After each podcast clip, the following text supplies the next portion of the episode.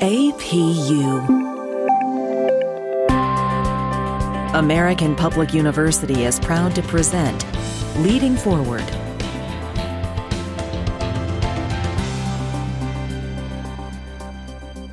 Greetings, everyone. Welcome to the podcast. I am Dr. Ikena Finch, and today we're going to be talking about how to ensure pay equity for people of color in the workplace. Today, our guest is Bridget Wilder. From Human Resource Manager to Chief Human Resource Officer, Bridget has created foundational human resource policies, developed training programs in diversity, ethics, leadership, and workforce management, and has brought structure to organizations. She has also worked in both the private and public sectors inclusive to such industries such as transportation, telecommunications, business services, city government, higher education, nonprofit, and banking. And she has also have experience working in union, non-union, and service contract employees. I would like to welcome Bridget Wilder. How are you doing today? I'm excellent, Keena, and I just really appreciate you uh, having me as your guest today. Well, it's always a pleasure to talk to you, Bridget. This is a great topic on pay equity. So tell us why you're passionate about this arena. Well, I'm very passionate about it because as a person of color and a female, it has been something that I personally have experienced in my career, trying to have the same opportunities, the same equity in being considered for career advancement has always been a challenge.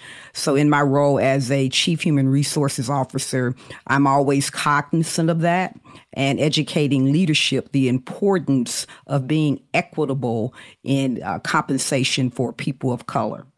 So, when did you notice this was something that you needed to put more attention into? Well, I grew up in Birmingham, Alabama in the 70s. So when I started working in the late 80s, early 90s, I experienced it myself.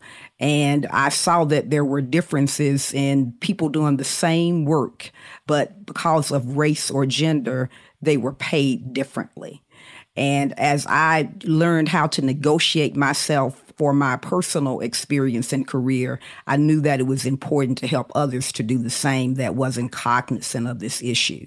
And so that's been one of the things that as an HR leader, regardless of what company I go in, I always encourage the practice of a pay equity audit so that we get objective business data to share with leadership because they you got to meet them where they are and by showing them objectively that this isn't about a personal feeling, this is about the real data and the impact that it has on them being successful as an organization, you're able to move the needle, as they say. So tell me the success rate of moving the needle for you. Well, in terms of moving the needle, it has a cost factor to it. So, in terms of measuring the success of it, it takes time. It's not an immediate thing. When I was at the Citadel, we did a pay equity audit. And by the time we looked at the whole organization, it had a million dollar price tag. So when you're having those type of costs, you have to have a plan to implement it over a period of time. But in that first year, we started with the positions that were at the lower end, and we were able to get an entire department of about 50 people have an increase in pay of over average $10,000 because the compression, as they say, the inequity in the pay was an issue. But the Citadel stepped up to the plate we were able over a three year period to bring everyone up to where they needed to be. So I think that's a great success. But the even greater success is when leadership say, okay, you brought me the numbers, Bridget. I get what you're saying. Let's do the right thing. That in itself is the beginning of success because then you can move the needle in an intentional way. It's not a reactionary thing where employees come to you and say, hey, company, uh, you're not paying me fairly, do the right thing.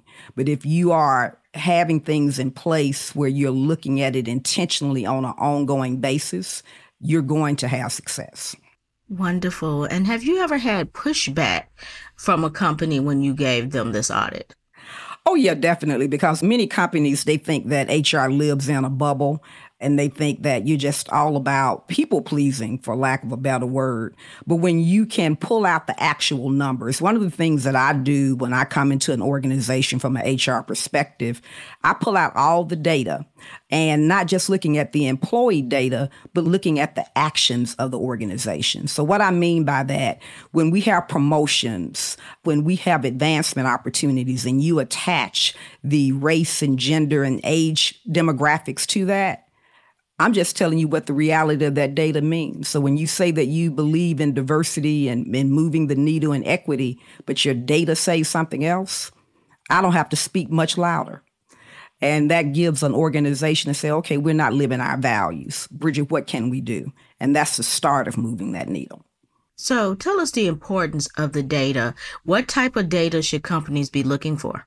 Anything that you're doing from an employment action perspective, you need to measure and add the additional factors of race, gender, demographics, disability, all the things that relate to your equity and your equality so that as you are reviewing that data on a monthly and quarterly basis, you can see the reality of what you're doing, even from the standpoint of when you choose to open up your stores or you're going to have advancement opportunities or visibility opportunities. When you add those type of demographic demographic to it, it lets you know am I putting women, am I putting people of color in those same opportunities? When I have mentoring programs, does my data speak to the fact that I have equity in my process? And there's a difference between equity and equality.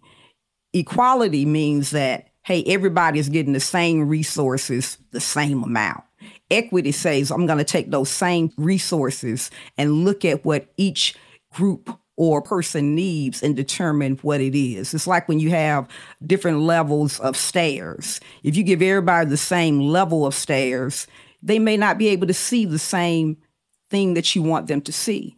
But if you got different heights and you adjust those stairs so that each person can see it, that is what equity is about. I think this is a good time to take a break. We'll be right back. At American Public University, we believe that higher education can unlock higher purpose. So we offer 200 modern programs for those who want to make a difference. And we believe education must adapt to students' needs. That's why we've made it accessible through online classes and flexible with monthly program starts. American Public University, within reach, without limits. Learn more at AmericanPublicU.com.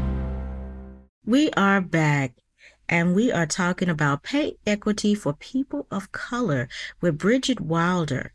So, Bridget, we were talking about the data and you were telling us a few tips. Now, what are some of the things that you notice that companies don't look at when they're talking about pay equity for people of color?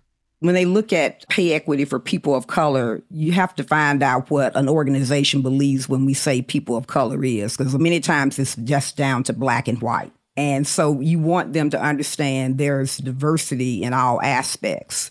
So when you're looking at pay equity, a lot of times it's not just simply about the salary, it's about the opportunity to be visible where people can be seen so that they have advancement opportunities. So, again, when I mentioned about the mentoring programs, when you have opportunities for them to be a part of boards or special projects where they're going to be seen by senior leadership. Do you have people of color and females in those same opportunities? When you advertise where you're going to be promoting your business, are there people of color in those advertisements? When you look at your website, do you see people of color? All of those things are going to drive customers to you. All of those things are going to drive people of color that are applicants to you, which adds to your bottom line. So all that is going to in turn go back to how your pay impacts you. Because if you're not given the same opportunities so that you can put yourself out there in front of leadership to see you for advancement, your pay is going to remain stagnant. Also, looking at your professional development opportunities. Who is getting that training? Many times, when you have people of color, they may be in lower paying positions or they're in positions where their leadership really doesn't see them as someone promotable because they don't have certain skills, but at the same time, they don't give them the time to learn those skills. Look at who's taking your training and your development and your succession planning programs and put people of color and females in that so that they can increase their pay. So, what should someone of color be preparing themselves for in this situation before they go to this company? What should they have in place? One of the things that I encourage people of color to do when you're interviewing, don't focus simply on, I need the company to see that I'll be great in this opportunity. I really want to work for them. You want to do that, but you also want to ask the questions of the company to make sure that this is the right fit for you? Do they align with your values? Do they align with what you're trying to do in terms of your career? Also, get you a mentor. When we met think almost a decade ago, one of the things that really I saw in you is that not only were you intelligent and, and I felt your vibe, but I felt that I could learn something from you. And you could learn something from me. And so you want to have people that are on the same mindset as you, but also on next level. Get your own personal board of directors so that those things that you have strengths in, they can help build on it, but also those areas of opportunity.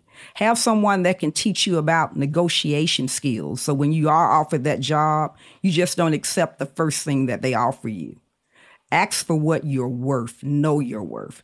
If you have that as your foundation, the rest of it is gravy. Once you get into the organization, look for someone that can be your sponsor, your internal board of directors that will give you the feedback. Because no matter how smart you are or how brilliant you are, you always want to put yourself in a position that you are always learning.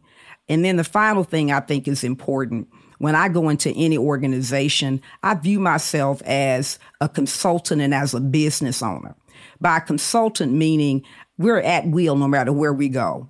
The employer can say, Hey, Bridget, I don't need you at any time. And or I can say, Hey, employer, it's been great, but it's time for me to move on. But if I act in a consultant perspective, I'm always learning, looking for ways to help my client be the best that they can be.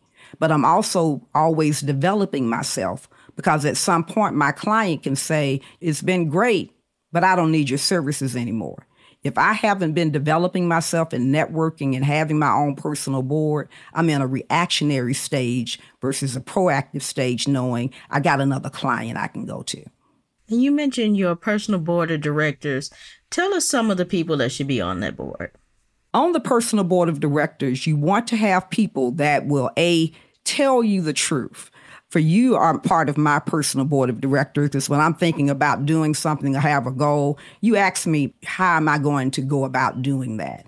Who's going to help me? What are my resources? What's your plan? What's your deadline? You want people like that so that it's not just a vision, it's not just a dream. You're going to put forth action. That's when it's a true goal.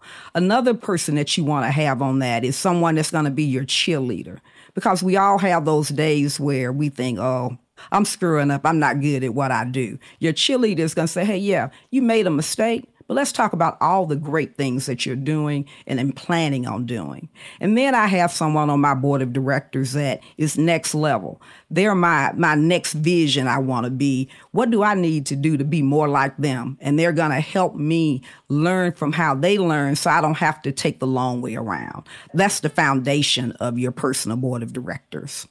So, what would you say to someone of color just getting out of college or that is in college right now and they're already looking at their opportunities? Where should they start? One of the things that I did when I was in college, I went to the career services my freshman year and I took the assessments to find out what it is that I'm good at, not just from a skill level, but my soft skills, my emotional intelligence skills. I got to know the person in career services. I found out from them how I could get internships and other part time jobs related to the field that I wanted to be in. Also, go on LinkedIn and reach out to some of the industries that you're interested in and ask, will they be willing to do an informational interview with you. You never know where that's going to lead because you could meet someone and say, hey, you know, Bridget, I think that you know, you got some great insights. I got an internship program that I think you'd be great at. Or maybe Keena, my friend, she has a, an opportunity that I think would be a great connection. Let me introduce you to them. Always be willing to learn from others and don't go by the race or gender because you can learn from both regardless of the race. Everyone doesn't have to look alike but you got to be proactive. Also, take some courses in communication, in emotional intelligence, hone your writing, because all those things, regardless of your field, are going to be important to your success. So, now what are some of the things that we miss as employees to make sure that we have pay equity? One of the things that I think that we as employees miss is that we think that our manager remembers all the great things that we do. You have to help your manager help you. Keep track of your own accomplishments. Send those accomplishments to your supervisor on a monthly or quarterly basis. Also, another important thing that we miss as employees, you're getting paid a salary to perform a key function. And many times as employees, we think, well, I do my job. Why am I not getting an increase? Well, that's what you're getting paid to do. But are you doing anything extra, next level, that shows that you are saving the company money, making the company money, improving efficiency and productivity and recording it, and then putting that information in front of your manager? Those are the things that help you to get increases. When I go into a new position, I ask my manager, okay, this is what I'm getting hired to do. Tell me what it is that you need to me to do. But also, I'm interested in moving to the next level. What are the extra things that as I become efficient and productive in this job that I can be learning and doing to get me to the next level? Work with them to come up with an individual development plan so that you have a written plan that you can work from.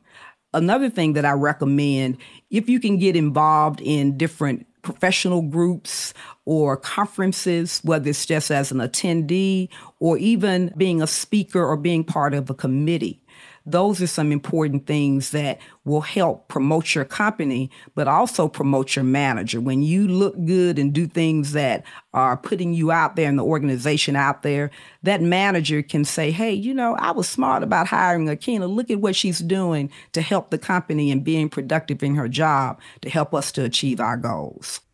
Well, I love that. So, you know, as we're growing to a close, I want to make sure that you have time to give us those quick nuggets, those things that they need to know right now to start working on their pay equity. In terms of working on your pay equity, First, do your own SWOT analysis of yourself.